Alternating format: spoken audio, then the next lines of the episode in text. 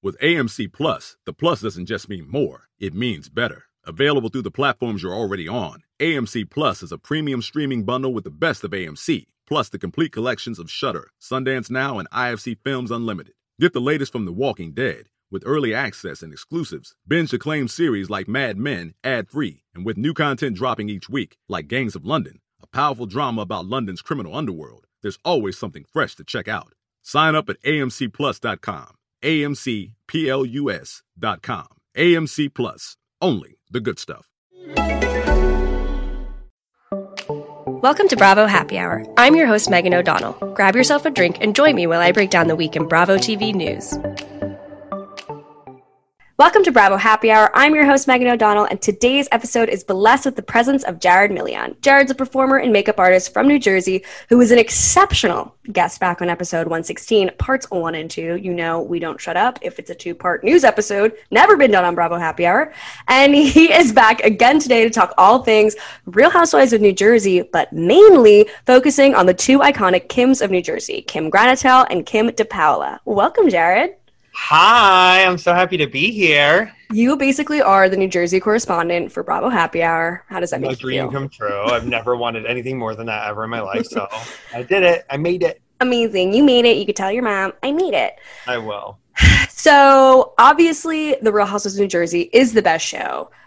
I mean, I think I would probably put it as my second or third favorite. I mean, honestly, I can't even rank Housewives anymore. Like I used to like so confidently say one franchise was my favorite over the other, but I can't really do that anymore because it changes like season over season. Yeah, I agree. I think that's really it. Is like I, I feel like what anybody from New Jersey is gonna love New Jersey, and I, like the same with like New York or probably Yeah. like that's like my whatever. But for me, like I. I like New Jersey for the Jerseyness of all of it. Like, I think that's like what makes it fa- fabulous. But I truthfully, in my heart, I think most consistent every season, always like slaying it no matter what they're trying to do is New York. I think New York really Yeah. versus Jersey in that. Like, and that's, and this is from a tried and true Jersey boy. It's, it's, I love all those girls. But you know what I mean? It's one of those things where you're like, oh, I don't know, because there's there's been slow seasons of Jersey where you're like, okay, Yeah, well, they when they had the twins and they had Amber, and then I believe when Siggy was there, like there were a couple seasons where it was just like a little bit of a downer season.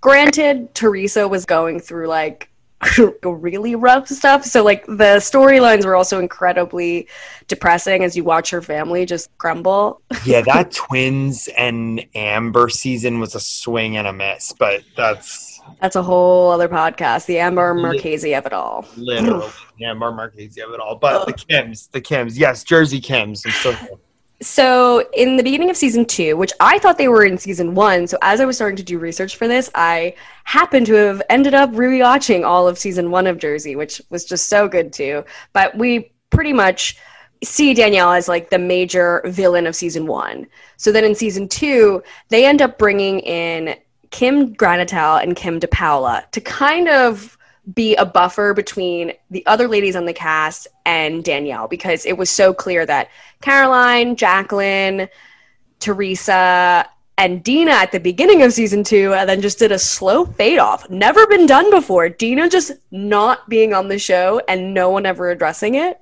That was crazy. Well, that, at that up to that point, it was like if you're a, like a drag race person, it was like a Shangela moment where like this person comes back and you're like, wait, this is something that's happening, and then later on, it's it becomes a thing. Like because Denise tried to do it this season, LVP, like Mm-hmm. it's one of those things where it's like you've seen it elsewhere, but in Jersey, no. And I remember when she's like, "I'm done, I'm done." I was like, "What? Done with what?" I'm like, "What is she? Like, what is she?" I'm like, "The show." Well, I kind of think that her argument with Caroline, that obviously the two of them have still not resolved, was Yeah. over deeper mob shit. I think it was pretty clear that, like, Danielle was kind of implying things that their family were mobbed up, which, like, after we saw the news story a couple weeks ago that, like, Dina's ex husband, like, tried to put a hit out on her current mm. husband, and, like, you know, the Manzos father was, you know, found dead in a trunk naked with like four bullet holes in his body, like mm, potentially could be uh, mafia related. I don't know. That's definitely like such a Jersey thing where yeah. it's like it's just like we like you don't you don't talk about it, but there's people that like you know, and there's people that you know of. So it's like one of those things where like you just like I, every time I hear that, like when I hear people from other places or people that aren't involved in situations like that, they hear about it, and I'm like, oh yeah, like just now I was like my eyes were glazing over. Then I was like, oh wait, that no, that's like yeah, you're right. Yeah, that's. Like, that shouldn't be normalized. oh wait, no, it's not something that I should be like. Oh yeah, and then his body in a trunk.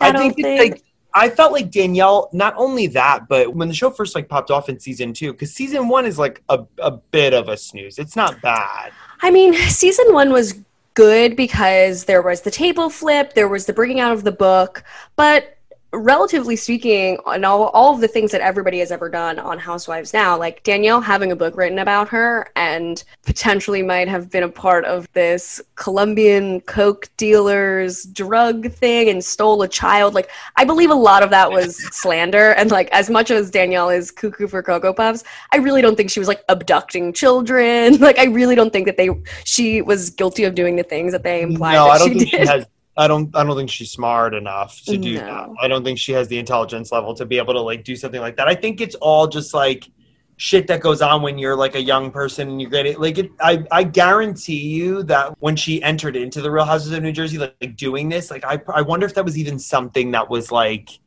even on her mind because it's so trivial i think yeah and it did happen like 25 years before this show. And so the fact that everybody was bringing it up as if like she still hasn't had to deal with like the repercussions of that her whole life, like changing her name and, you know, dealing with like just I don't know, having to tell people in your life, like once you become close with them, you're like, hey, like this thing happened. like maybe she didn't want to say that on national television. Like maybe she didn't want that. I was accused of abducting a child. Oh, like, um, yeah, I think that like so. With with that being said, like that one the thing about season two for me is I season one is I feel like that very though that the last forty five minutes of it or last thirty minutes where we get the table flip and we yeah. get the book on the table and we get just that whole entire like experience. I feel like as a viewer that kind of catapulted us into I think season two where it was very clear that now Teresa was becoming one anchor of the show I think and then Danielle was becoming another. So I feel like the Kims were almost brought in as like almost like potential almost housewives in a way to be like maybe like we could do this. We can have the Manzos and Teresa over here with Danielle and the Kims on this side, and maybe we could get something going here. Do you know what I mean? Yeah, totally. I mean, I think it's kind of hard when you watch these shows to watch it be a total gang up. And I think it was smart for the producers to end up bringing the two of them in just so that there could be like an equal playing field. And I mean, it blew up in their faces, but again, that's why we love reality TV. Oh, so wow. we are introduced to Kim D on episode one of season two, and she's sitting behind the desk at Posh, and I'm sorry, piece of shit, whore every day. The most beautiful line from season eight. Like she ends okay. up being around for six seasons. So Kim D last. Crypt keeper, crypt keeper. Like she's coming in and out. Like you'll never. Th- I know these women. Like not in real life, but like I know women exactly like that. She looks like a cigarette. She will always have that. Like she will always have that. Like very tan, very very heavy talker, oh, like yeah. Is a gangster. Like you could tell she's a gangster. Maybe like maybe called herself a gangster. We don't know. You know what I mean? So it's like I know these women. She's never. She's gonna be around. I'm sure she'll come back to Jersey at some point. I mean, uh, yeah, I feel like she's not going anywhere. So she's introduced to us through Danielle. Danielle is like going into posh, like shopping with her daughters, and Danielle has no issues airing all of her dirty laundry in front of her children, as if those kids haven't had to deal with enough having her as a mother. And I know she like tries to disguise it uh, under the guise of being a transparent mother that's going to help her kid. They need to be open, they're best friends. And there are just certain things that your kids don't need to know. And your kids don't always like constantly need to be reminded that their mom is like in drama and actively starting shit with other people The only thing-. The only thing I could ever take from all of that because is because she played the violin hard in season two in regarding like Yeah. her children were there when that happened, and then again in season like ten or season nine Mhm. where Yeah. Teresa had to apologize to her children. Like that whole thing, I'm like, listen, it's time for us to like break the fourth wall, which we've been doing on these housewife shows recently, where like we've been a lot of different ones, like Mhm. Denise and Ramona and Teresa have all broken the fourth wall on their in their respective seasons. And for me, what I'm what I'm getting at is like, let's remove this like veil of like my children were there you're on a fucking reality show. You had to sign releases for your children to be filmed. You knew what was going down. You knew that shit was going to go down. Teresa, let you know I love Teresa. And Same. Teresa is like a like lightly kind of tossed a table at you. I swear on my grandmother's grave. I love how you justify the ta- the table throw. It was a light table Like a- toss. It was Yeah, nothing. like- it was a flick of the wrist. So No. until like let me tell you this, my hand to God, I on my grandmother's grave, may she rest in peace. I have had tables thrown at me before, and at the end of the day, like, uh, nobody threw a table at you. But that's neither here nor there. The point that I'm making is like this victimizing of her children to sort of bring them into like posh is like one of those things where it's like of course she's there talking about like what color like poop she took that morning you know what i mean because it's like she won't really like for me like i see danielle as a woman that can justify anything and i think she's completely able to justify exposing her children to this kind of life. And Totally. because there's there's two saves for me sorry but like there's two saves for me in her in here. Number one my gut instinct tells me that she's like this is all a, a show. Mommy needs to make money and we're here to like put it on. So maybe if somebody sees you and thinks you're pretty you'll be a model you'll be this whatever. And then the second angle i think is you know i know a lot of kids like truthfully i know a lot of kids that have really wild parents that are just like over their parents shit that she's like okay. You know what i mean? Like there's a lot of reality shows especially now where like you don't see people because they're like i just don't want to be filmed anymore. And that kind of like is hard i think for any reality star's kid where you know these kids don't sign up for this. They might not even like have known those things about their mom. And so then like on the show this book is being exposed and at this dinner where danielle actively said keep the kids here. I want my kids to see this and then for them to be like wait so you were smuggling cocaine and, and stealing children and, and doing all of these things? Could have also been their first are time we safe? Like are we Yeah, like- like the, they're like dad uh, anyone? Looking at each other like wait like this bitch is fucking stealing children? Like what are we gonna do? Are we stolen? They're like they got Christine or whatever her name is like at home like looking at every fucking milk cart. She's like, is this? yeah, she's like, Mom, I need to see photos of you pregnant giving birth to me. Things are know. not adding I up. don't, nothing you tell me matters. I need to see it and I need to know it. Are we stolen? Good. so that's how we kind of meet Kim, and that's also is where like the sob story comes in with Danielle, where she's like, "I thought Jacqueline was her own woman or woman." I love her use of the word Oh, woman. That's w- the woman. Yeah. So she's like, I thought Jacqueline was her own woman, and now Chris doesn't want me hanging out with her, being near the kids. So that kind of plants the seed where like we start season two off, you know, post reunion, which was a shit show. Caroline's crying, everybody's screaming. Yeah. And that horrible sad. and ev- and like two big pregnant women, like Teresa and was Andy pregnant. Cohen being outed on like national television. Like, oh, I didn't realize that. Yeah, that's like, if I'm not mistaken, please, whoever's listening, if you could check while you're listening and uh, let me know because I think that like, um, I'm pretty positive that that's the first time he. I don't think he was in the closet by any means, but I think that was the first time he ever publicly. Well, It because was I the think first it was time I heard it. Teresa asks him. Teresa says to him, "She's like, did that offend you about the whole?" Oh, thing with Danielle, the and the, the dancer. And he's like, Does that offend you? And Andy's like, I mean, kind of. Yeah. Then, Who knew? Yeah. So then we have like another great scene where Caroline Manzo is hosting the sheriff's dinner in their backyard, which is like a thousand dollars a plate for raising money for the sheriff's department. If that doesn't scream mafia fundraising, then what does that do? I've never heard of a sheriff's dinner who raises money for the po- police force in like Franklin Lakes, an area that like probably isn't heavily policed and there's not like a high crime rate. You probably zero crime and the highest. Like probably so many police officers, like enough. Hundreds. Yeah, literally everywhere. Yeah, that is a little like. Uh, even Danielle made a comment about that, being like, "Hmm, that's particularly interesting."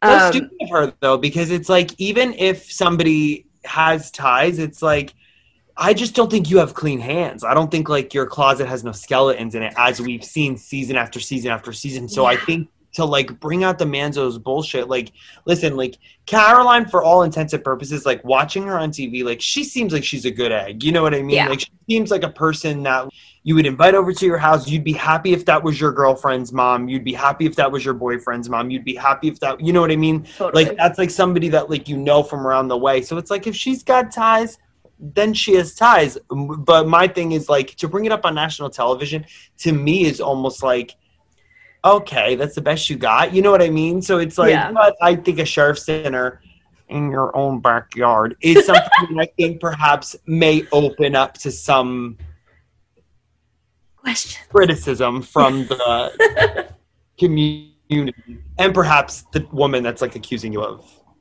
having ties to the mafia.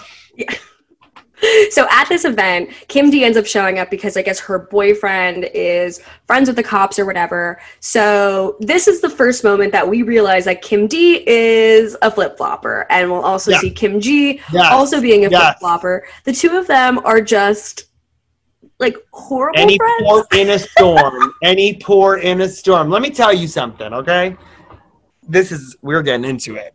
So my thing with I love my the getting thing- up, re- repositioning. the Kims or any friend of on a housewife on a housewife like franchise is you are in this for the money. So it's like at the end of the day, a friend, if I'm not mistaken, like I'll do this research on this too, is I don't think back then friends were getting paid. I don't think so either. I think it was more of an audition to potentially become a full time. Yeah, I think they get some coin now because I Yeah. think that because they've demoted housewives to like friends, like because have taken step down or they offer it, I think they have to pay whatever. Who cares? I don't. The point is, I think that like you're in it for the fucking money. So it's like for me, like I don't mind a flip flop, and I don't know if I wouldn't also flip flop. Here's where the Kims drop us: is they're messy about it.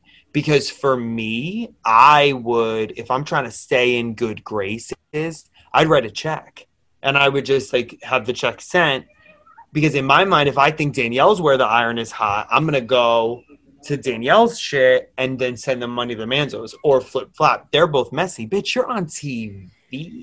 They The show up to every they show up to every place and are playing all sides. And so that's kind of like the part that I find really interesting about them because you don't know what they're doing and you don't know their intention in the beginning. And then slowly but surely you start picking up on, oh, wait, they really want to be friends with Caroline and the others, but they're getting onto the show through Danielle.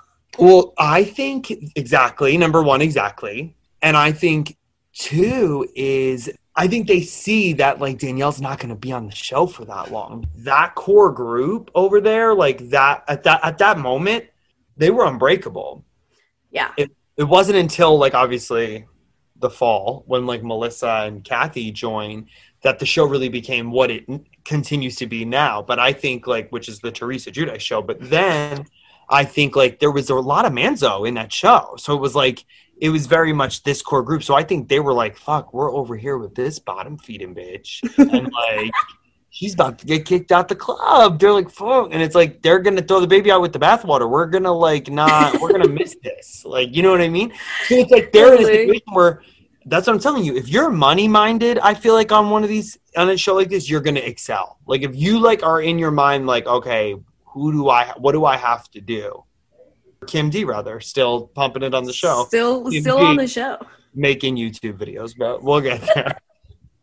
so at this party, yeah, Kim D is talking shit. She's basically calling Danielle a pig. That her and her boyfriend are wasted. Everybody else at the table stone cold sober, oh, sober, Like, and oh, she's slurring. She's got like the wine glass all over, and she's like, "She's a pig. All she is is a customer to me, and she's a paying customer. And that's all I care about." Where in that first scene we saw Kim was saying that a couple weeks before, I guess Kim's mother was ill, and Danielle was quote the first person to bring my mom ziti. Danielle's also that kind of freak where she like cozies up to your family and cozies up to your mom to think it's like gonna create like a deeper bond between the two of you. well, a la Kristen. Doute with Stassi and Stassi's mom. Like I always felt like that that's like a really manipulative way of getting a friendship out of a, a It's a manipulative way of like it's a manipulative way of like gaining importance in someone's life. It's like a very it's it's very much like one of those situations where like you are setting it up. This has nothing to do with like you and I. You're setting it up so that like when I'm out of your life or when this is happening, your mom's gonna ask about me. Or you're setting it up so that like your mom knows me or like me and your mom. That's like if we stop talking and I'm like still friends with your mom on Facebook. Don't be friends with my mom on Facebook. I hate I hate that, that vibe of like, oh, but like I'm so close with her sister. Like, what am I supposed to just stop talking to her sister? Well, because then it adds like this added guilt. So it's like if Kim does screw over Danielle, which does happen, it's then like, oh well, what about that Well, casserole I made your mother? what are you gonna do with the, the? Can I have the pan back at the very least? Can you give me the pan back? Because it's exactly that. Because she did it with Teresa. She Yeah. like saw when Teresa was down with her her mother, and she was like, "Let me weasel in and let me come in." And exactly, it's very much like everything we've been through. You're like setting it up so you can say that. People that Everything get abandoned. People that get abandoned are that way. well, exactly. Yeah, exactly. That's why. And I mean, Danielle's life, yeah, I think like her mom had her when she was 14. I think they put her up for adoption, and then she was like abused and raped her whole life by the family members. So, I mean, don't get me wrong, Danielle is batshit crazy, but she has had such a horrific childhood and has like no real family that like it doesn't surprise me that she would act this way and have abandonment issues and have rejection issues just by being rejected from her family and now her friends. yeah, I think I definitely agree that like when you are people are people, which is such a lame term, but it's one of those things where like you're only working with what you've built up. Not everybody is like a fully realized human being. There's people that like are stunted at whatever age they're stunted at, or they stop receiving, or they stop accepting love, or they stop learning to love themselves, and they just move forward. It's like that's like when you have like a 45 55 65 year old one, women on tv that we're seeing that like are just not emotionally intelligent or not emotionally available. And it's like i do have a sympathetic ear to it when i'm like you know what? At the end of the day like danielle's been through shit. However perhaps not a career in reality television. Maybe is the avenue i'd take. Yeah, well, the, I think the the kind of double edged sword of that, the most fucked up people make for the best television, but that doesn't mean that those fucked up people should be doing reality television. yeah Like, exactly it's like it makes animals at the zoo. worse. yeah, literally. It's like literally animals at the zoo. Yeah, I, but I feel like especially in those first seasons though, it was very polarizing. Like you loved her, you hated her. You have more of like a realized vision of her now later on when she's back. But I Mhm. think back then, especially season two, it was like you either loved Danielle and didn't fucking stand Teresa, or vice versa. Well, I think that's also ultimately why Teresa ended up forgiving Danielle after all of those years, was because, you know, they shat on her for like getting arrested for doing all of these things. Where then Teresa then had to go to prison, and then her husband went to prison for three years and now got deported. So, as much as Teresa was like, you can't throw stones when you live in a glass house. Period. No, and I think Teresa, Teresa did this really wonderful interview before this last season with Michael Rapaport. And they were really just shooting the shit and talking. But on the show, he asks her, he, he takes her to task on Danielle, and he's like, How do you go? He's like, he's almost like, you know, you're like the, you're famous for attacking this girl. Like, so it's like, where did this change? And she says, like, you know, I forgave her and I thought that whatever, blah, blah, blah. But what she says that I thought is like the most like, oh, Teresa, I see you, is she goes, um, she's like, she makes good fucking TV. She's like, she's good on TV. And I was like, that's why you're the star. and also you know what? Sometimes like you do have to like look at the show as like a collective group of people where you gotta kind of think okay melissa and teresa are playing nicey nice. We've got dolores who doesn't pick sides and isn't really give you too much. You have marge who also like has a business to protect has a good head on her shoulders. Like at that point like you need a crazy wild card. That was before jennifer aydin came along. Um, so then we move to episode two. We are introduced to the one, the only Kim Granatell. And we first meet her at Danielle's luncheon for her daughter's magazine cover launch. This is a very convoluted way of getting to a party. The daughter is not at the event, mind you. And where is the event? Isn't it at like it's at a it's at a, a restaurant? It's at a restaurant and they, they, are sitting at like a table and it kind of looks yes. like the last supper like there's Easter. only one line Very, like isn't it it's like an easter color palette yeah a yellow tablecloth if i recall correctly ooh, ooh. we here for my daughter and then she has like the big like unveiling with like the sheet over like the big. Oh, actually no, I'm trying. That's a that's a that's another magazine. That's the Bella magazine launch for Dorit Kemsley. I'm getting my magazine launches incorrect. Um, I feel like she gives it to them at the. yeah, she like passes out each. Uh, yeah. I can't remember what magazine. I can't believe I didn't write the name in this magazine now. What kind of work am I even doing? I'm like, I need to buy it so she's hosting this party, and Kim D was there, and so is Kim G. And this is when Danielle ends up having a conversation with Kim G about potentially being friends with Caroline. So this brings us into how Kim G is kind of tied into the group, which is kind of random. She just like sits at this table and just seems like one of Danielle's friends, but it's kind of clear that they don't really know each other too well, that they're new friends. But Kim G's and Caroline Manzo live right next door to each other and Chris Manzo and Kim G's son are best friends. But Kim and Caroline are not friends because Caroline, I feel like, doesn't really have that many friends outside of the family. I feel like she keeps like a tight knit circle. Mm, yeah, she, I could be wrong with that. I don't know. She's pretty chill. I she seems pretty chill to me. I actually I used to be like I don't want Caroline back on the show, but recently I've actually thought to myself that I think it would be really good for the show if she came back. I think it would be like a very good season. I don't need her to stick around for like four or five more seasons, but I think that like what you're saying about her with not being friends with people outside of her family plays to her advantage when she's on a TV show totally. because I think she doesn't have to be friends with Kim D. Because I'm sure she is just neighbors with Kim D. And I'm sure that's more of like a, yeah, I mean, our kids are friends I come to her house every day and try to get her to talk to me. And when my son goes over there, I go pick him up so we can have some FaceTime. And she doesn't give me what I'm asking her for. But yeah, we're not friends. You know, me of no fault of Kim D's. Yeah, well, that's kind of like the sad, desperate Kim part of it because it's so confusing. I know. It's like really bad for my dyslexia doing this. Even like I'm like reading my notes and I keep writing like KG and KD and I'm like, Wait, yeah.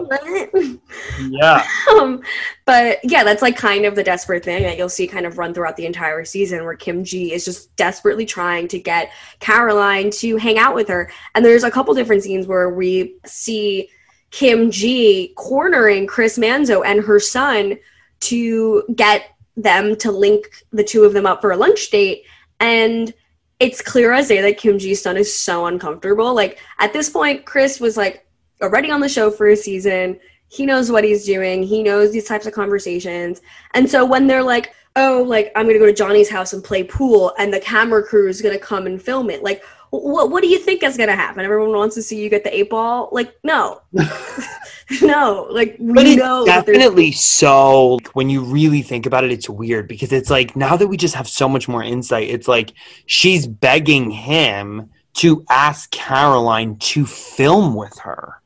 Like she's begging for many of us, the holidays will look different this year. Family and friend reunions might not be the same, but that shouldn't stop us from feeling close. That's why I'm gifting my loved ones the most meaningful gift this year a chance to tell their story and share memories using Storyworth.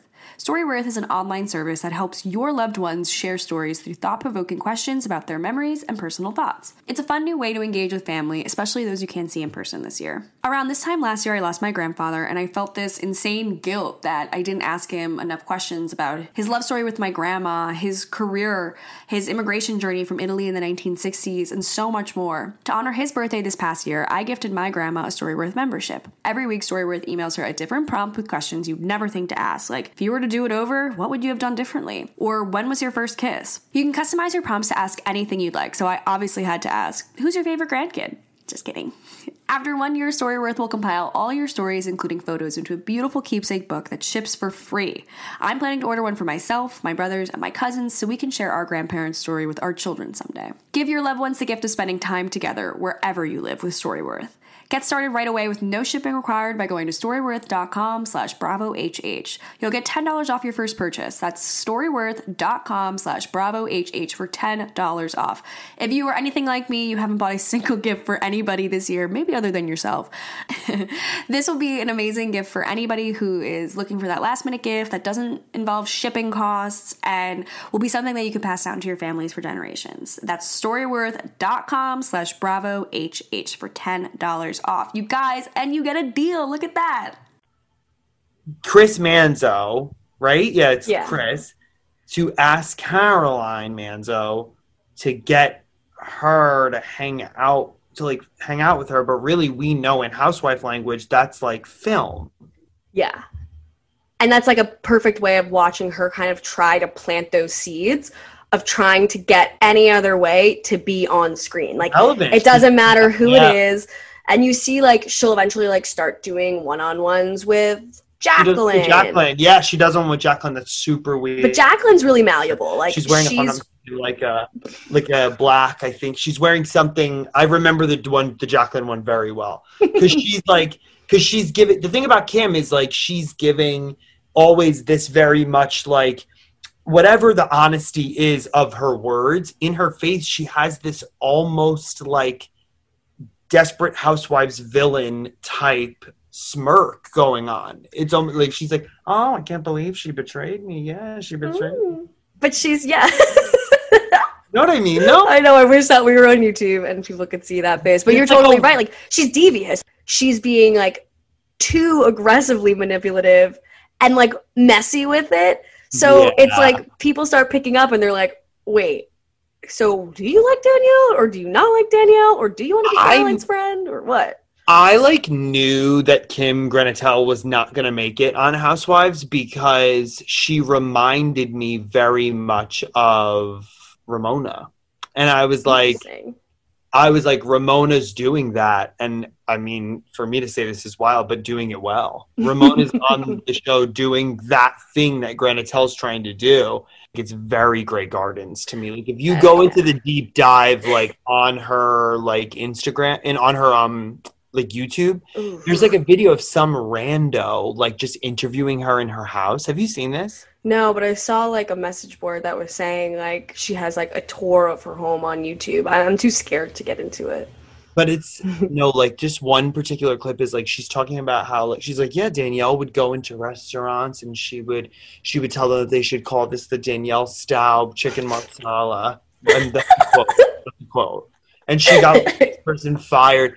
It's very like little Edie in it's very Grey Gardens to me. It's very Grey Gardens. It's weird. It's super weird. Keep going, but like it's yeah. one of the things where like as you're like replying you're telling me this shit i'm like remembering these moments on this show where i'm like this woman is whacked she's Well, whacked I think like the hard thing for her was she probably also saw that Danielle was like a total fraud. She couldn't afford the house. She had no job. She had no money. Where Kim like is a millionaire. Like married this guy and you know is now divorced, but he was like a big executive at Estee Lauder. Like, and I think she got like twenty million dollars in their divorce settlement. Like.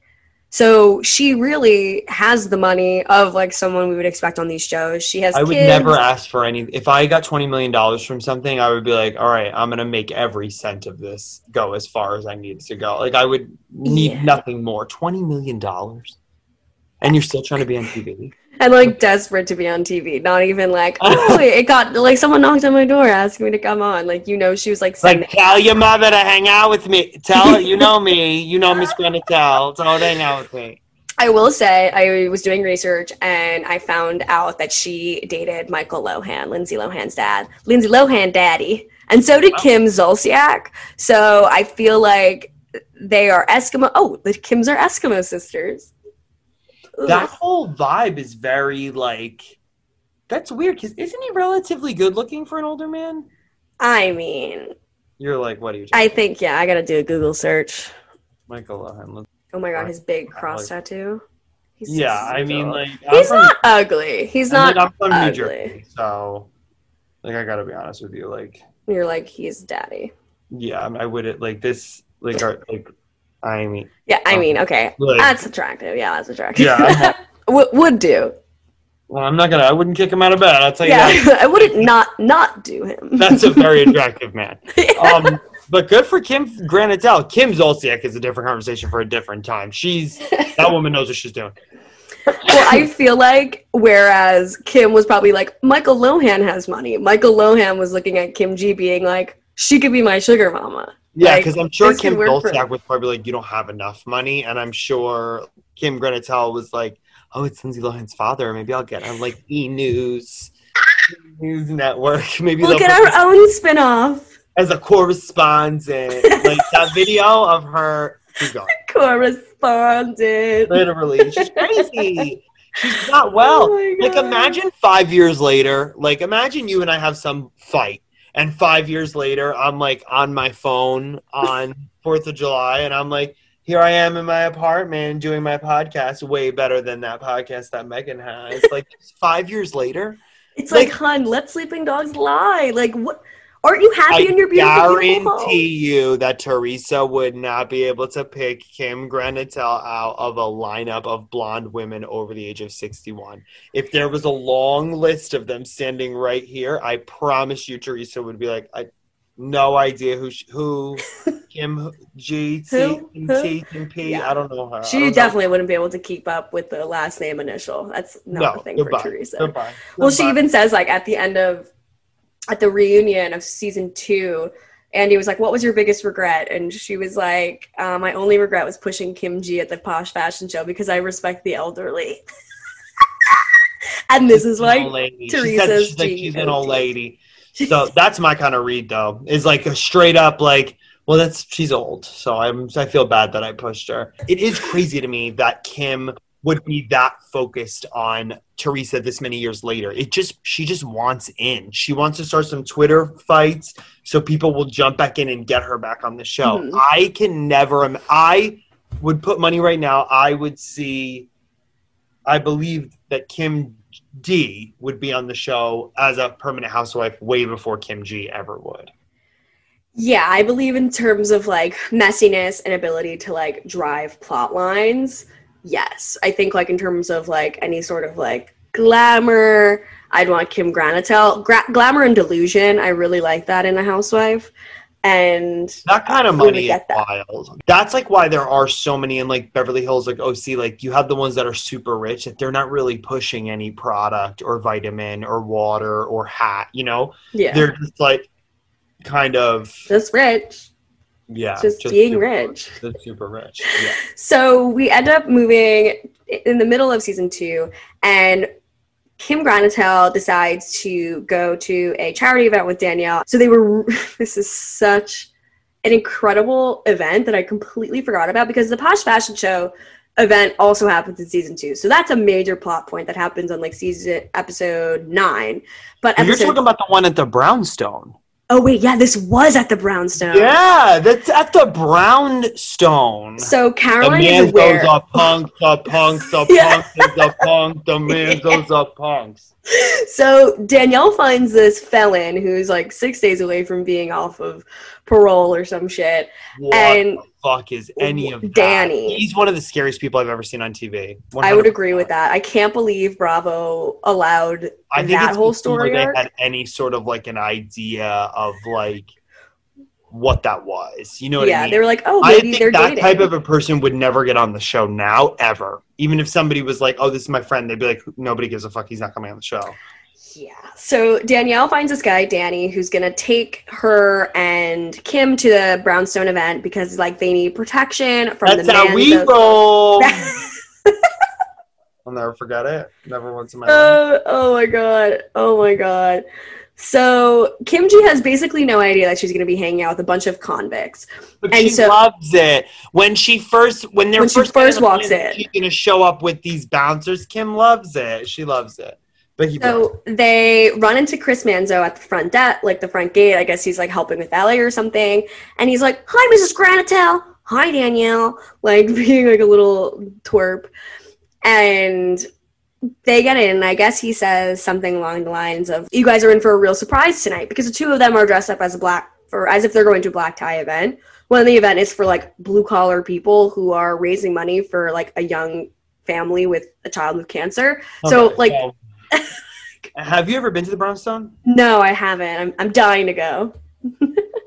So the Brownstone is in Paterson. So let's like no, they were this whole like performance, like the dressing up and everything. Like the Brownstone's not like I'm not saying it's in the hood hood, but it's in it's not in like the like the Brownstone is definitely not in an area where you would ever think that they wouldn't have people just from any Boy Scout troop or it's a banquet hall. I think it was yeah, it was like hosted by like a hunters group. Like the prizes that they were auctioning off were like shotguns. Like it wasn't some fab event. Danielle just like wants to be Danielle Staub. She just wants to be like the baddest bitch in the room. She wants to be like the girl that shows up and everyone knows that's the girl from Housewives. That's the girl from Bravo. And it's so inauthentic. So it's like, but Kim just wants to be somebody, Roxy Hart. But she Yeah. just wants to be, she wants to be somebody. So Kim is like, let's go. Yeah, shoulders She's back. like, um, yeah, she's very like, I tell you, that's how we roll. She's ready. That's how we roll. I'm So, sure The that. head of the Hells Angels also is like walking them into this event. So the only two people who RSVP'd for this event were Danielle and Kim. And so they come in with an entourage of like nine ex-cons. And Danielle is furious that they can't accommodate all of these new people who one didn't pay to enter the event, didn't pay the amount of money that was needed to like, you know, go towards the charity, which is, you know, the whole point. So yeah, why there? Danielle is getting really upset and then starts like bringing it up to like the staff that she's so upset, whatever. And then all the dudes are like hanging out in the lobby, kind of like causing a ruckus. And at this point, you see Kim and Danielle like standing up at the table that they're like seated at, Smiling. smiling, like having an amazing time, like thinking this is hilarious. They're like, oh my God, everybody's staring at us. Look at us. Like, That's how we roll. that yeah that's how we roll it's like no ladies this is has nothing to do with you write a check and sit down and respect the family who's on microphone talking about their child with cancer please and it's like it's this is like one of those moments where why were you invited? This doesn't seem like a thing to be filmed for a TV show. It definitely feels very much like no one expected you to be there. Then you showed up and caused these problems. It's like it's so tasteless that it's embarrassing as a viewer because you're like, this is like, what are you doing? And they were so pleased with themselves, Kim and Danielle. You could tell that they were very happy that they had caused this scene. well danielle then ended up like turning it on the manzos and the brownstone as if like they were maliciously not giving them a table and not seating them when like albert manzo like the husband caroline's husband was like um no like we have seating charts in advance per how many tickets are sold. You can't just like add more space and add more tables. And then they did add a table but it wasn't in a good area for danielle's liking. Like it wasn't happy. It wasn't a prime location enough. And it's like honey this is not about you. And she gets and she says i can't believe they treat me like this here. It's like you created this mess. You It's- created this this mess. completely in your head actually. It doesn't exist. Everything you're doing like it's not this isn't real. You showed up caused a problem and we're like i can't believe there's a problem. And it's like you started it. Like you're not and and no one's even finishing it. You're creating it yourself. It's only involving you. Yeah. So at this point, the lead guy, Danny, is like really upset and he turns to Chris Manzo and he calls him a gay slur. And it, it was like jaw dropping to like watch it back and just think like, oh my god, Well, yeah. at a charity event for a kid, like I know like ignorant people will be ignorant wherever they are. Evidently, it doesn't really matter. But dude, And it just speaks to the level of like, it, I don't know what Danielle was trying to do. I think she genuinely, like you said, like I think she genuinely like felt like the Manzos played her season one. I think she felt like they played her. Like she thought she was gonna like bring in this like smoking gun of their connection and she was gonna bring them out and she was gonna trash Dina and trash Caroline and make up stories and like attack Jacqueline and just be so crazy. And then I think she thought that everybody was going to feel bad for her. And I think she got addicted to fame. So I think she showed up at this event with this guy. And it's like, she, Danielle laughs when he says it. Like, if Oh, yeah. she's like, no, don't, don't, don't let him go after Chris. It's going to be a problem. It's going to be a problem because the felon that you brought would like fight a child. Like, yeah. like it's your problem, Danielle. That's weird. That's really weird to bring. I know none of my friends, if I brought them to somewhere in public, would start a fist fight with a child. Generally, no. Yeah. Yeah. I, I, I try not to hang out in those kinds of circles. But Yeah, it happens every once in a while. I mean, like, what are you gonna do? the kids Well- started it. Yeah, like exactly. like, but like, it's just one of those things where, like, even like my nephews, like when I bring them out places, like, it you don't like it's weird. That's fucking weird. And then he's out here saying like, and this whole last season, you're like the gays. Like, I am. I have a very loyal gay fan base. They're very offended. You can't talk about the gays that way. And it's like, okay, first Well, of all, yeah. The This gay- was good ammo for Teresa at the reunion where she was like, Joe uses the word gay as like funny, ha ha, like hello, uh, your friend said something a lot worse. And then as I'm watching it, I'm like, honestly, why do I agree with this horrible logic? I'm like, but I mean, Joe GDJ would very easily be Yeah, interchangeable and with Danny as in this gay person, like, I can only speak for myself and the way that I feel about the word. And at the end of the day, like I am, you're never. This, I'm very difficult to insult.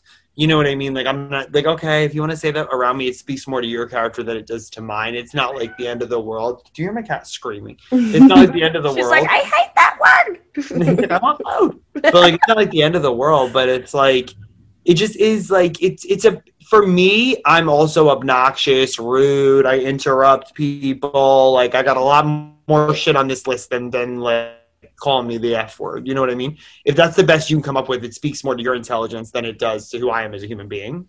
exactly. But with that being said, I don't know. My favorite moment of that reunion is when she says to her, when she segues Jersey Shore women into Danielle being a slut. I've never, like, I can't, like, no, I don't like that show because the girl slept with her, like, I think right on, like, the first night she met him, and I would never want my daughters or me to do that. Like, but I know you asked Danielle, she does that. I was like, uh. how'd you do that? Andy takes notes. He's like, that's a beautiful segue. Thank you. Literally. She's like, that's where the literally was like, Jersey Shore, blah, blah, blah, blah, blah, Danielle's a slut. Whatever, it's not my problem. Do not bring up my. I love that. I love that. oh, that whole reunion is reunion gold. Oh, That's yeah. like the best, one of the best reunions ever, besides like Blubber, Blubber, Blubber. Or like What is that from? when like uh Teresa to Caroline at that reunion season like six or seven. I like think before- that must been like a layer. No, I it's when like Caroline's like, look at you over there in your Christmas dress. Oh, and remember Teresa's like, you got three rolls, blubber, blubber, and blubber. Teresa, like a deep dive of Teresa, we can obviously. I mean, you let's start unco- doing research. You uncover shit where you're like, I where that makes no grammatical sense. That that's not a real like. You look at the sentence on paper, you're like, how, how do you say that? Like, but it works. yeah. so got after after this event, we then get the first moment where we realize Kim Granatell is just a tattletale. And she runs and tells Jacqueline at a nail salon about the night before the event with Danielle. She was like really embarrassed and super uncomfortable to be there. You know, of course, this is after she's been like snickering all night, being like, "We're famous. Look at us. Look at us. The lights. The whole charity's about us." It's like, shut the. There's a up. poor kid over there who's definitely probably heaven forbid dying. dying, yeah. She's a pig. She knew that if she went to Jacqueline, that it would flip back to Caroline, and she'd be like, "Yeah, Kim was so upset." Yeah. So Jacqueline obviously then goes and like tells all the little team, and you know, Jacqueline is Chris Manzo's aunt. So aunt? No. Yeah, because yeah, because yeah, because Caroline is Jacqueline's sister-in-law. Their Yes, sister-in-law. yes, yes. So yeah, she's the aunt. So obviously she's gonna go back to the family and tell them what um, Danny said about Chris.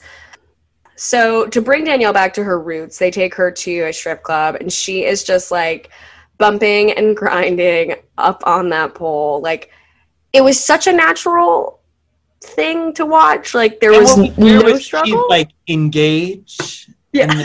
And whatever she says, I forget what she says. It's something like like you make eye contact and then you engage. And it's like this weird thing almost where it's like it almost sounds like you're not good at this, but you're trying to sound good at this. Why do you want to be good at pole dancing? Not there's anything wrong with it, but people are calling you stripper. And you have such an issue with it. And here you are like engage and then release. It's weird.